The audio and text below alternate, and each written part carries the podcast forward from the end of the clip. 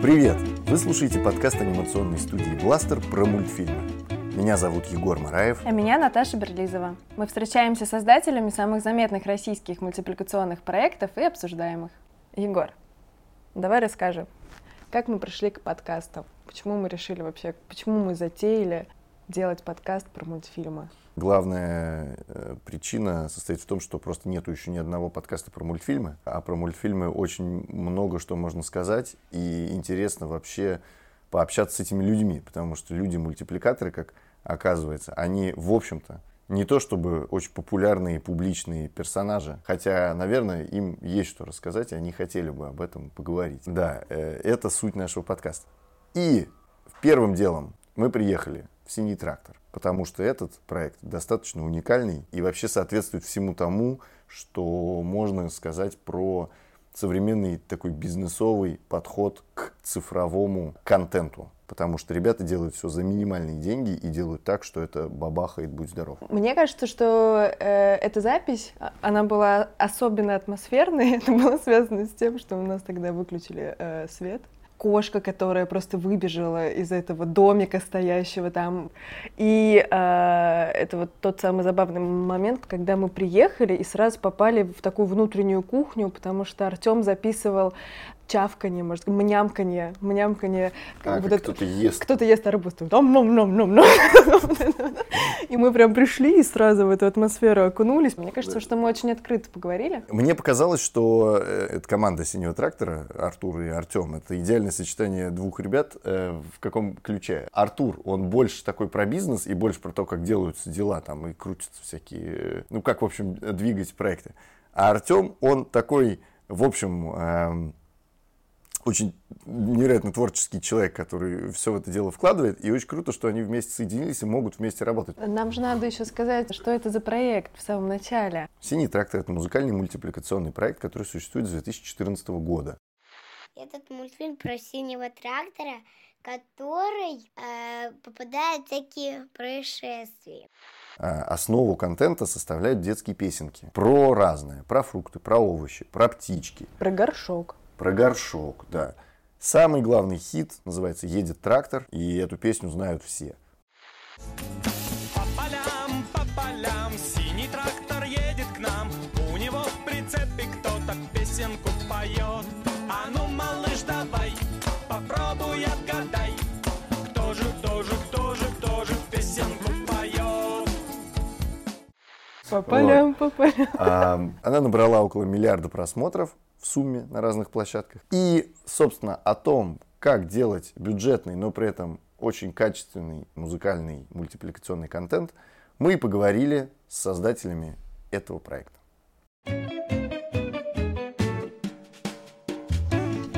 Как кошку зовут? Очень похоже на кошку. КТ. КТ? КТ КТ это мужское. КТ это мужское имя. Но оно универсальное, не секс. Это же грузинское КТ. Кате Махарадзе, помню, был актер. Расскажите, как э, вы к этому пришли, как вы начали заниматься э, детским музыкальным контентом, историю каждого из вас? Я начну, наверное. Да, давай, конечно. Подхватит. Я потом свою расскажу да, историю. Свою версию. Как это было? Ну да, не, ну да. Был 2014 год. Я э, только перешел в, из традиционного продакшена в digital, одного из крупнейших продакшенов для телеканала «Россия». Э, в компанию, которая являлась, является до сих пор партнером э, Гугла. И когда я погрузился в эту тему, я понял, что э, почему-то в России нет русских песен детских. В основном все слушают американское наследие. Дело в том, что на английском языке есть огромный пласт музыкальных произведений, которые называются там nursery rhymes, песни мамы сиделки там или такие вот песни потешки, не знаю. А в России почему-то это только вот э, что-то какое-то советское наследие. Песня Кота Леопольда, сытый мультфильм, э, веселая карусель, и все то, что одним словом заканчивалось э, в 85 году. И, ну, мне как продюсеру показалось, что это какая-то свободная ниша, не занятая поляна, на которой можно сделать интересный проект. С другой стороны, у меня за плечами музыкальное продюсерское образование – я в какой-то момент, э, на самом деле, переехал в Москву с э, яркой мыслью, такой светлой, что я хочу продюсировать, э, ну, условных Земфир. То есть мне, вот я в мечтах думал, что будет классно находить где-то в провинции талантливую молодежь и привозить ее в Москву и давать им как-то помогать. Мне в этом плане, для меня кумиром был Леонид Бурлаков, продюсер «Земфира». Вот. Но когда я, собственно, учился и столкнулся с правдой жизни, я понял, что это такое, такое все странное. Попасть в эфир радиостанции может только там за деньги, либо через связи. Ну, в общем, я разочаровался. И поэтому после получения продюсерского образования музыкального пошел э, в телепродакшн. А тут как раз все срослось. Тут и музыка, как раз то, чем я хотел заниматься, и digital, который бурно начинал развиваться как раз в 2015 году. И э, ну, ну и вот. И так, таким образом э, работа в X-Media меня свела с Артемом. Артем на тот момент работал э, ну, он был нашим партнером, мы озвучивали мультфильмы зарубежные для компании X-Men Digital в студии Артема. Я даже помню наш первый разговор, я когда рассказал эту идею уже в студии у Артема, э, как всегда возник первый вопрос, ну окей, детские песни, а о чем? Типа, а что детские песни? Э, ну и вот, и как-то, о чем, о чем? Про алфавит, про буквы. Вот, и первая песня была, собственно, «Синего трактора» — это «Алфавит», и Артем, когда мне показал набросок, и он играет, и у меня внутренний голос мне говорит, что это хит, это круто. У меня не было ни секунды сомнения, что это круто. Артем, расскажите с вашей стороны э, ваш бэкграунд. Ну да, я немножко дольше занимался детскими проектами. То есть я раньше начал. Мы э, вот студия, в которой я работал, мы занимались вначале компьютерными играми, потом аудиокнигами, потом у нас нашим партнером было детское радио. И мы стали делать им э, радиоспектакли. Там очень много было детской музыки. Тайная мечта многих этих композиторов писать эм, детскую музыку. Я, мне очень часто в этом признаются люди, когда узнают, что вот э, я занимаюсь детской музыкой. Ой, мне так бы хотелось. Многие признаются в том, что не получается, категорически не получается детская музыка. Вот, ну, не могут писать, да. Вот ну, у меня, надеюсь, получилось. Как вы думаете, почему все это хотят э, писать детскую музыку? С чем связан этот... Э, Наверное, первая причина это то, что, в общем-то, ну, наверняка 99% людей просто любят детей, да, то есть искренне. Вторая причина, ну, под, наверняка еще есть какие-то теплые воспоминания из своего детства, когда вот у, у, у нас были там хорошие мультики, потом был какой-то вот провал, в принципе, сейчас очень, мне кажется, довольно такое время, когда много хороших мультиков э, выходит, и не только наших, опять же, конечно. Ну и вообще всегда хочется попробовать себя в чем-то новом, э, особенно творческим людям. Я, кстати, думаю, что многие композиторы хотят делать что-то для детей, потому что они, с одной стороны, хотят как-то увековечить свое творческое начало, потому что когда делаешь для детей, то это вроде как на годы. На... То есть для взрослых так как хит 7 минут прошел да. и забыли, заиграли, все. А для детей это что такое? А со втор... э, во второй степени, ну, по тем же мотивам, почему и я понял, что это не занятая ниша. То есть они mm-hmm. тоже, наверное, как-то подспутно где-то понимают это, что mm-hmm. мало произведений, мало песен. Да. А вы сразу стали петь? Ну, то есть вы изначально всегда пели, правильно? Ну, да петь я начал, если уж совсем брать какие-то древние времена, то а, я там с 18 лет играю в рок-группах и Сейчас, правда, не играю нигде, но у меня была рок-группа и несколько даже рок-групп. Там, то есть, и мы имели большой успех в своем городе, где, откуда я родом. Не родом, но приехал откуда. Вот. А из какого города? Из Владикавказа. Ну, это, говорю, почти 20 лет назад я переехал в Москву. Мы все, все понаехали. Да, да, да. А вы откуда приехали? Я из Новосибирска. То есть, соответственно... Знакомой фабрики Гудок? Я в 2007 году переехал в Москву. Перейдем тогда к проекту. Вы поняли, что надо писать песни. Вот, э, я так понимаю, песня «Алфавит» была первой. Как вообще дальше рождались песни? Это всегда такой процесс неоднозначный. Это всегда результат условного мозгового штурма. Я в точности не помню, как это происходило, но это происходит так, что ну вот, а что еще там можно сделать? Ну, давай, может быть, вот про это. А, то есть было четкое понимание, что песни должны быть не только развлекательными, э, не только такой ватой, которая ничего не, не дает никакой пользы, просто типа веселит. А она, они, все песни должны быть развивающие. Потому что э, малыш в возрасте 1-2 года, для него весь мир это открытая книга, и, в общем-то, мы, нам есть чего сказать ему. Ну а вот, кстати, песня «Птички» родилась, э, когда играл с загадкой. Это да, мы шли и играли. И я почему-то, ну, придумал какую-то мелодию просто, я уже ее не помню. И я говорю, слушай, а вот как бы ее ворона спела? Она у меня сидела на плечах, я помню, мы долго-долго откуда-то шли. И я решил ее развлечь, потому что, ну, скучно ребенку просто сидеть и ничего не делать.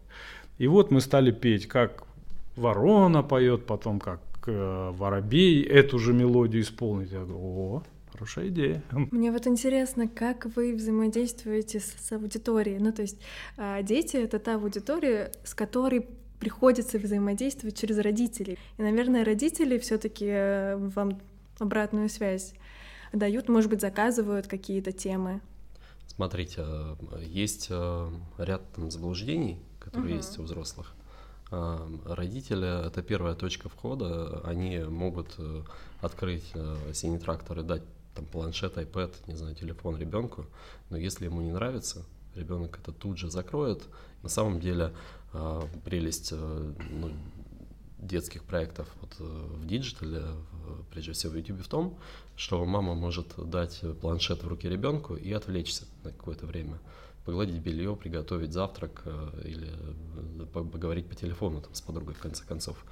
И а, здесь крайне важно, чтобы проект был таким, чтобы дети сами хотели его посмотреть. Не чтобы мамы хотели посмотреть. А если бы дети не хотели это посмотреть, то там не было бы миллиарда просмотров. Мне понравилось то, что там все время все смешно. Он познавательный, чтобы люди, точнее дети, они э, заработали в команде вместе, чтобы у них было все слажено. Это как реклама, да, мы можем обеспечить первый визит, да? Конечно, да, конечно, да. И э, вторая вещь, как мы получаем фидбэк. Естественно, наша целевая аудитория не пишет э, комментарии, не ставит лайки, а часто даже наоборот ставит да. дизлайки. Потому, ну, мы, мы долго пытались понять, почему под нашими видео много просмотров, но много дизлайков. Это, это на самом деле для всех детских проектов э, применимо и не нашли ничего умнее, как то, что дети просто они нажимают на все подряд на экране. И ну там же комментарии совершенно там же комментарии, э, просто набор букв. Мы это модерируем, удаляем этот комментарий. На некоторых детских каналах, например, на Теремке ТВ, оставляют все комментарии, даже вот эту тарабарщину всякую. Вот. И это как раз тоже дети просто набирают. Ну и вот, и я стараюсь общаться в соцсетях сам с мамами, с родителями. Это отжирает кучу времени, но это, мне кажется, это очень круто.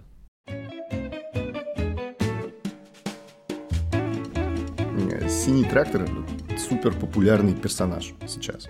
Вот именно сам трактор-машинка. А есть ли у него, как у персонажа, какая-то своя характеристика, история, характер? И э, есть ли вот в нем весь этот сложный большой пласт, который обычно есть у мультипликационных персонажей, помимо визуальной формы? Хм. Какой он по характеру? Есть ли такое понимание у вас сейчас? В 65 году родился, Трактор Беларусь, даже. Вот а, я так, как человек, который озвучивает «Синий трактор», я пытаюсь вжиться, конечно, в персонаж, но не, мне кажется, э, он такой же, как все. Потому что у него, они вот с этим самосвалом в последней серии или в предпоследней, по-моему, так жестко ругались.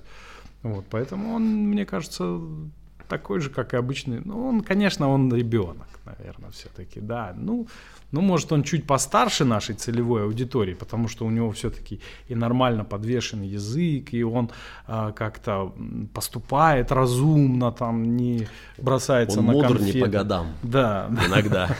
То есть, но он все равно как бы все-таки э, ребенок. А трудно сказать, конечно, сколько ему лет, наверное. Ну, не знаю, может, 10. Мы, э, смотрите, э, в отличие от э, правильного течения начала проекта, ну, то есть все проекты как начинаются? Придумывается персонаж, потом придумывается Библия.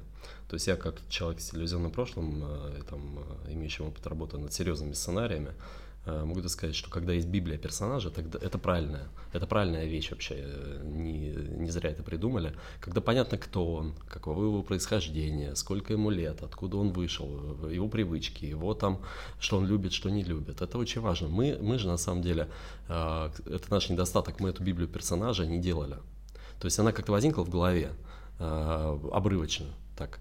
Э, но э, в силу того, что YouTube Production совершенно другие бюджеты, совершенно другое разделение труда, фактически проект делается двумя человеками, э, вот нами. У нас нет там главного автора какого-то. Поэтому мы как-то этот момент упустили. И только в процессе работы над проектом пытаемся как-то как этот скелет долепить, вот, нарастить вот этим мясом, мышцами как раз вот этой легендой. Но, наверное, да, это, во-первых, это ребенок, это мальчик, ему примерно года 4, то есть он уже хорошо говорит, но еще не, нельзя сказать, что он прям Ну, он живет по тракторскому времени, да, вот как... У, у, как него, у кошек, да? Да, у них как считается... у кошек, у них же за год там за два, грубо за три, говоря, да. за три или за сколько. А у трактора, то есть у него что-то немножко по-другому. Поэтому мы можем сколько угодно, да, придумать ему лет, да, да, хоть, хоть сто. Ну, там, если говорить про проект э, «Синий трактор» на детской площадке, э, где у него друг поливалка и грузовик, он э, там поумнее их, в хорошем смысле. Ну вот. так, он, он их воспитывает в основном в каждой серии, насколько я понимаю. Хотя нет, в некоторых сериях поливалка гораздо разумнее, чем эти оба два сорванца. Это очень классная, мне кажется, история в том плане, что э, есть стереотип, что нужно делать все правильно. Ну вот первый шаг, второй, третий, пятый, десятый. А здесь получается, э, когда ты отступаешь от всех правил и идешь просто от отклика, да, идешь э, методом проб и ошибок, и все как-то просто складывается мы, так. Мы делали вопреки, да. то есть проект э, «Синий трактор», он стал популярен Э, вопреки всему, не благодаря. То есть, на самом деле, мы просто не могли себе позволить. То есть, было четкое понимание. Мы не то, что не, не умели это делать. Понимание там отчасти это было, как это должно быть. Но у нас не было бюджетов нанять там профессиональную группу авторов, которые все это разработают. Поэтому и тексты писались вот своими силами. Вот, э, как Артем упомянул, э, Вероника, жена Артема, придумала идеи, писала тексты песен. Артем сам и играл все, и записывал, и делал аранжировки, и сводил. Mm-hmm. Вот, вот так все было. Все на, условно на коленке. На коленочное производство. Есть такой термин э, у нас такой внутри. Угу. Ну, бизнес-составляющую проекта сейчас чуть-чуть обсудим, еще чуть-чуть позже. Хочется вот еще один задать вопрос э, такой очень про творчество. Сколько вообще вариаций песни нужно написать по-разному, вот, чтобы стало понятно, что она складывается. Ну, а что касается этой песни «Едет трактор», я нашел недавно самый первый вариант, да, это, который Артур так забраковал, говорит, что-то какая-то херня. Вот. Э, ну, я надеюсь. Нас же и дети будут слушать. Какая-то ерунда. Не, там а, на самом деле все понравилось, э, но там совсем другой, другой, другой, другой ритмический рисунок, все по-другому, другая аранжировка, все это было в таком черновом варианте, какому-то регги было все это дело, такой деревенский вариант. По полям, по полям, синий трактор едет к нам. Этот трактор на прицепе что-то нам везет. Честно говоря, даже благодарен, что ты тогда это забраковал. На самом деле есть какие-то такие ну, фишки такие, они в голове где-то сидят, вот у меня, по крайней мере, есть такое понимание, каким э, критериям должна э, соответствовать песня, чтобы стать хитом. И один из них как раз заключается в том, что ребенок, малыш, я просто, э, видимо, насмотрелся уже много разных фан-видео, где взрослые присылают нам отзывы, прям снимают своих малышей, которые смотрят, стоят у телевизора, допустим, танцуют. Я представляю, малыш маленький, год-два, он еще не умеет танцевать, он еще, его движения достаточно ограничены, просты, и поэтому он просто начинает в ритм музыки приседать. И он вот, у него, грубо говоря, вот этот кач, вот этот драйв, если он есть мелодия, вот какой-то ритмичный рисунок, там пум-пум-пум-пум, то есть он, он не может быть чрезмерно быстрым, но он не может быть медленным, потому что он сразу начинает успокаивать ребенка, там убаюкивать. Вот поэтому регги это не совсем тот жанр, который вообще детям близок, э, в силу именно ритмического рисунка. А тут нужна простая прямая бочка, но в то же время, чтобы по количеству ударов это было там ну, не знаю, примерно, может быть, 90 Ну, ты сейчас минут. пытаешься это втиснуть детскую музыку в какие-то Не, ну а так это и есть, потому что бывает, аранж- я просто, ну, помню, аранжировщики присылают какую-то аранжировку, я пытаюсь ее э, на метроном наложить, чтобы понять, что, что за ритм. И очень часто прошу аранжировщиков э, поднять ритм, просто завинтить, потому что и поднимаешь ритм, и сразу звучать по-другому начинает. Я прям представляю этого малыша, который стоит перед телевизором и это вот приседает в ритм. Да, ну тут все-таки надо, надо по- понимать, что для чего песня. Например, если мы Ну, хотим конечно, донести да, какую-то мысль типа о том, как себя вести и где, то там, возможно, это будет неуместно, вот это вот колбасение и все Не, прочее. Безусловно, это было всё- бы странно, зависит э, от материала, да. Золушка в таком ритме Да, была. да, да, да. Но, но в то же время не считаю этот разговор э, продуктивным, поскольку все, много песен должно быть, и у нас нет же цели сделать 10 хитов и на этом остановиться. Еще этот тра- синий трактор познает о том, можно научиться, как правильно петь. Синий трактор, синий трактор едет там. Синий трактор, синий трактор. Вот у нас есть лимит 10 песен, и мы должны эти 10 сделать прям на высшем уровне, вы, отточенными. Мы выпускаем, у нас вообще все, весь бизнес в YouTube построен по принципу э, бери больше, бросай дальше. То есть э, быстрее сделали, хорошо, вроде нормально, вроде все нравится, все, сделали мультик, выложили. Э, Я правильно понимаю, что это в частности еще связано с тем, что никогда не знаешь точно, что выстрелит, поэтому надо делать много, быстро, и что-то из этого... Ну, это известная тема. Если бы... Я все время просто задался этим вопросом. Вот почему, а, знакомьтесь, Джо Блэк есть такой фильм. Я загуглил, кто продюсер, кто режиссер. Эт- Этот продюсер, этот режиссер э, не сняли, больше ничего не сделали. Песня Бессама Муча, то же самое, да. Эта женщина пыталась писать еще песни, но ничего. А, а мне тут- а я с коллегами тут общался. Э, Оказывается, у нас есть поклонница Modern Talking э, группа. И Как? Нет, нет, ну я просто, она, мол- во-первых, меня это удивило, потому что мне это, ладно, 42 года, 41. В смысле, гоня. молодая, что ли? А она молодая, да, она молодая и поклонница. Я-то, ладно, знаю, у меня там в молодости... э, Патология какая-то. Да, так вот, она говорит, она была на концерте Болина в Москве, и он поет те же песни. То есть, хотя он потом- после развала группы, они же Blue Systems один создал, другой Томас Андерс э, сам как-то Да, выступал. да, они пытались сольно. У Том, э, Дитера Болина, по-моему, чуть ли не там 6 или 8 альбомов, как выяснилось, своих. Ну, он, он, он вообще очень продуктивный, он пишет Да, да, да. То, в есть- день. то есть они он- много писали, но продолжает в 2019 выступать э, с э, песнями Песнями. 86 года. Вот э, парадокс. Ну, потому что то- тогда они выстрелили, тогда они были популярны. Это был пик его популярности. Где он? Ну, сейчас Дитера Болина вообще мало кто знает. Ну, наверняка. короче, да, нас вильнуло в другую сторону. К чему это? У вас есть там несменный продюсер, вы несменные партнеры, ну да, да, э, композитор. А, но при этом еще же есть визуальная часть, так как мы анимационная студия, нам всегда интересна эта визуальная часть. Э, люди, которые рисуют, э, создают анимацию, это один и тот же человек, они меняются. Как вообще вы строите работу с ними? Я еще дополню тоже этот вопрос. Я заметил, что после второй серии вашего мультсериала, где пять серий пока, э, там, видимо, изменилась команда или что-то поменялось, потому что, во-первых, поливалка изменилась, во-вторых, сама картинка стала чуть более какой-то прилизанной и более профессиональной, что ли, лучше стала выглядеть. Вот хочется понять, да, как у вас устроена работа над визуальной частью. Спасибо, что Вот, заметили. Да, глаз алмаз, это правда, так оно и произошло. Все делается силами фрилансеров. Это отдельная боль. Потому что каждый раз, каждый, когда появляется муль- э, тема для песни, для клипа музыкального, э, я начинаю там э, выяснять, кто из фрилансеров, из тех, кого я знаю, свободен.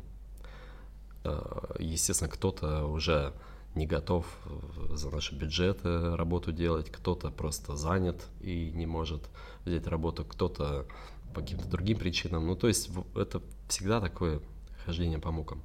Поэтому можно сказать, что все клипы, все музыкальные клипы сделаны разными людьми. Про 3D мультик история следующая. Э, примерно в 2018-2017 э, среди нас, ютуберов, э, бытовало мнение, что 3D-проекты дети лучше воспринимают, чем 2D.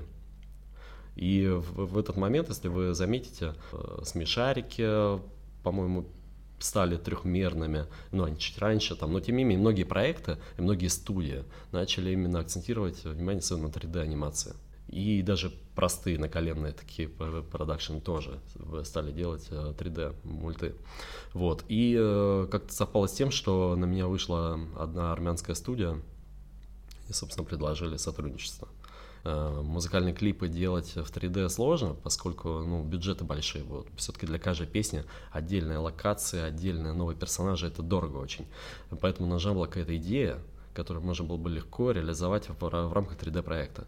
И вот э, была придумана, собственно, такая идея сделать мультфильм, где э, одни и те же персонажи встречаются каждый день на одной площадке. Где встречаются дети? На детской площадке. То есть это вот идея, она какая-то такая очень жизненная, понятная для детей, они так, так это и есть в жизни. Если говорить про цифры примерно, то скажите, сколько вообще единиц контента вы выпускаете за месяц? А, и э, год назад писали, была статья на VC, там были цифры про 35-45 тысяч рублей за одну серию э, клипа. Это как ваши расходы были. Что-то изменилось принципиально за это время? И эм, изменилось ли, в частности, деньги, которые вам платит YouTube? с тех пор, потому что эти деньги тоже, насколько мне известно, зависят от аудитории, которая вас смотрит. Вот в целом, кто вас смотрит, сколько вам платит YouTube, если это вы можете об этом говорить. Расскажите про цифры. Наверное, в том интервью на VC э, я рассказывал про кукутиков, приводил примеры цифр. Потому что тут экономика разная немножко. Все-таки э, в студии, где мы сейчас находимся, есть штатный, штатный персонал, есть студия, которую мы арендуем, есть постоянные косты какие-то. Э, в синем тракторе все совершенно иначе. Мы фактически занимаемся этим э, дома во внерабочее время. Вот сколько стоит э, труд Артема, который написал сам стихи, жена написала стихи, он написал музыку, сам сделал аранжировку, сам это все спел дома или в своей студии. Как это посчитать, как это оценить? Не-не, я имею в виду скорее затрат на визуальную часть, которую вы заказываете. А, на визуальную часть. Ну, по-разному на самом деле. Я стараюсь э, делать так, чтобы затраты на один мультик были ну, в коридоре примерно от 20 тысяч до 60 примерно так, причем независимо от хронометража. Потому что специфика такова, что мультик может быть 8, 8 минут, но там много копипейста, много одинаковых кусков. А аниматоры, люди, ну, тоже где-то хитрые бывают, они любят считать по секундам. Типа их не волнует. 8 минут хронометраж, 8, плати за секунду, допустим, 50 рублей, там, допустим, могут посчитать. Ему говоришь, ну, Петь, ну, там же, типа, из этих 8, 4 это один э, сэмпл, один э, там цикл, луп. Ты сделал и все. Ну и вот, и как-то вот так приходится постоянно их убеждать, говорить. Поначалу, помню, в 2014-2015 э, давили, ну я давил на то, что ну, мы YouTube все-таки, ты имей совесть, э, мы не телек. Э, это не реклама, это не халтура какая-то. Мы вот делаем мультики для двухлеток. И э, это работало. Но сейчас э, времена меняются, все в YouTube, все отлично понимают, что там можно зарабатывать, и поэтому уже как аргумент это не очень работает. Там э, был еще вопрос, я не ответил про монетизацию, да, вы спрашивали. Да, про монетизацию. Важный вопрос, потому что на самом деле, э, когда я, собственно, этим всем начал э, заниматься, погружаться в YouTube, ты, миллион просмотров э, в YouTube приносил примерно 1000-1200 долларов. Это, это хорошие были деньги, ну, э, которые запросто позволяли, э, в общем-то, делать качественную мультипликацию, если ты делаешь тот контент, который востребован. Сейчас а, для нас, если видео мы выложили в YouTube, оно не набрало миллион после первого месяца, в течение первого месяца, это уже скорее неудача. А, и доходность упала с тех э, времен. Сейчас миллион просмотров приносит примерно 300 долларов. Ну, насколько я понимаю, вот э, цена, которую платит YouTube за просмотр, зависит, опять же, от таргетинга, от аудитории, откуда тебя смотрят. У нас одинаковая аудитория, одна и та же примерно. Нас э, что в 2000 2014-2015 смотрели вот так, как я сказал, из, в основном из России, Украины, Казахстана, Беларуси. Так же и сейчас, ничего не поменялось. Ну вот в связи с этим тогда вопрос э, про, есть ли планы выйти на западные рынки, потому что кажется, что там дороже, э, можно получить больше денег за те же просмотры. Ну, в Германии монетизация выше в 7 раз, в Америке в 9, э, есть страны, где в 15 раз выше монетизация. То есть, конечно же, э, на тех рынках э, это напрямую связано с экономической ситуацией в стране, с экономикой. Тут нет никаких чудес. Чем богаче страна, чем лучше, раз, более развитая экономика, тем лучше дела в YouTube, потому что это доходы наши от рекламы. Выйти на другие рынки, конечно же, есть желание, но мы здесь э, находимся в... Мы заложники ситуации, у нас песня. К тому же они с юморком, такие э, немножко на фольклоре где-то построенные. И то, что понятно российскому малышу, может быть, не совсем понятно там, американскому ребенку. Поэтому тут требуется такая серьезная переработка. То есть помимо технических каких-то проблем и затрат, еще есть проблемы вот такие. Да? Да я это торможу все. Что ты меня выгораживаешь? На самом деле уже переведено уже около девяти песен, но вот я до сих пор их не записал. Просто кола. Не, мы, э, кстати, это будет э, откровение сейчас, э, минутка откровения. Мы находимся в некой зоне комфорта сейчас. И да. это, конечно, играет злую да, шутку, раз, потому что раньше мы были злые и голодные. Мы, и я тоже, я рвал и металл, я помню те времена, когда я сидел в офисе до часа ночи, потому что меня просто перло, мне э, хотелось что-то делать, творить, креативить. Сейчас же иной раз чувствуешь, что где-то хочется расслабить, даешь себе слабину, пораньше уезжаешь, э, чаще летаешь в отпуск, как-то и вот это, это негативно сказывается, к сожалению. Зона комфорта – это зло надо из нее как-то выходить. Но как? Если ты не выйдешь из зоны комфорта, из нее тебя выкинут. Да, да, да, просто сожрут. Э, в спину дышат, и только расслабишься, да, уже сидят последователи, кто копирует наше творчество, кто, наверное, в 2015 мы бы все быстрее сделали, и Артем бы не 9 песен переведенных не хранил там в загашнике. Да эмоции выходят. У меня был вопрос, ну, может быть, да, ну, как бы не для подкаста, может быть, даже, скорее всего.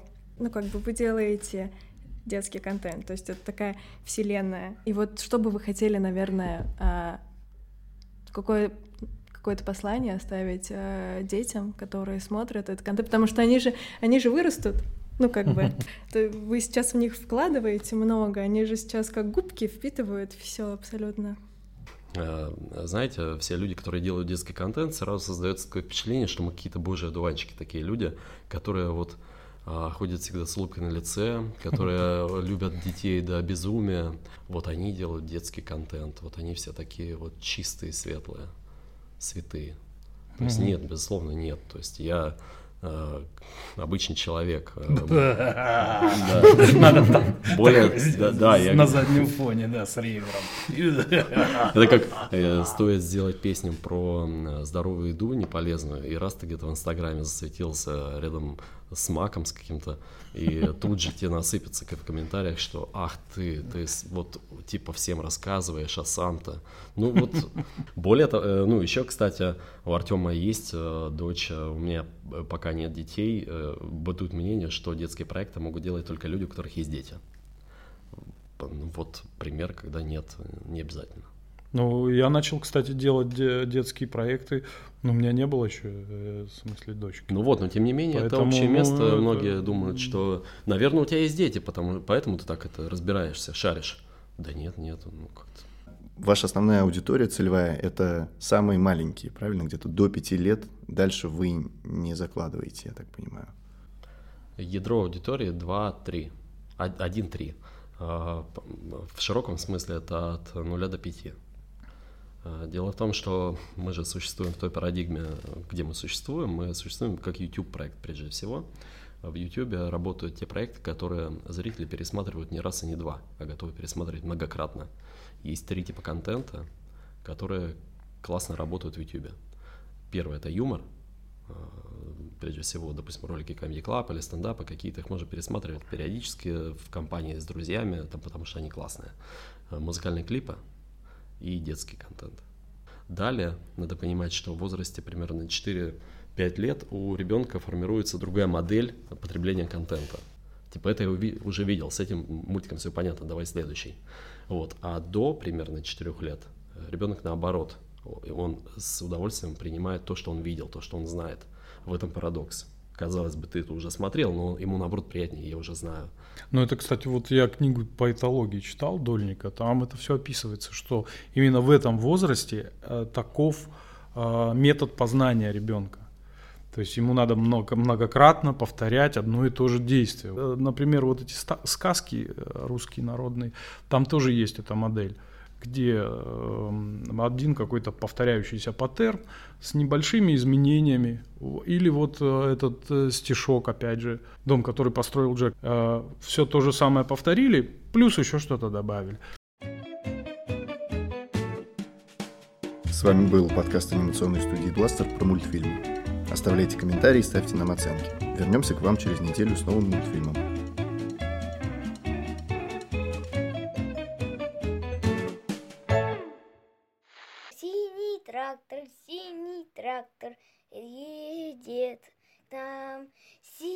Трактор, синий трактор едет к нам.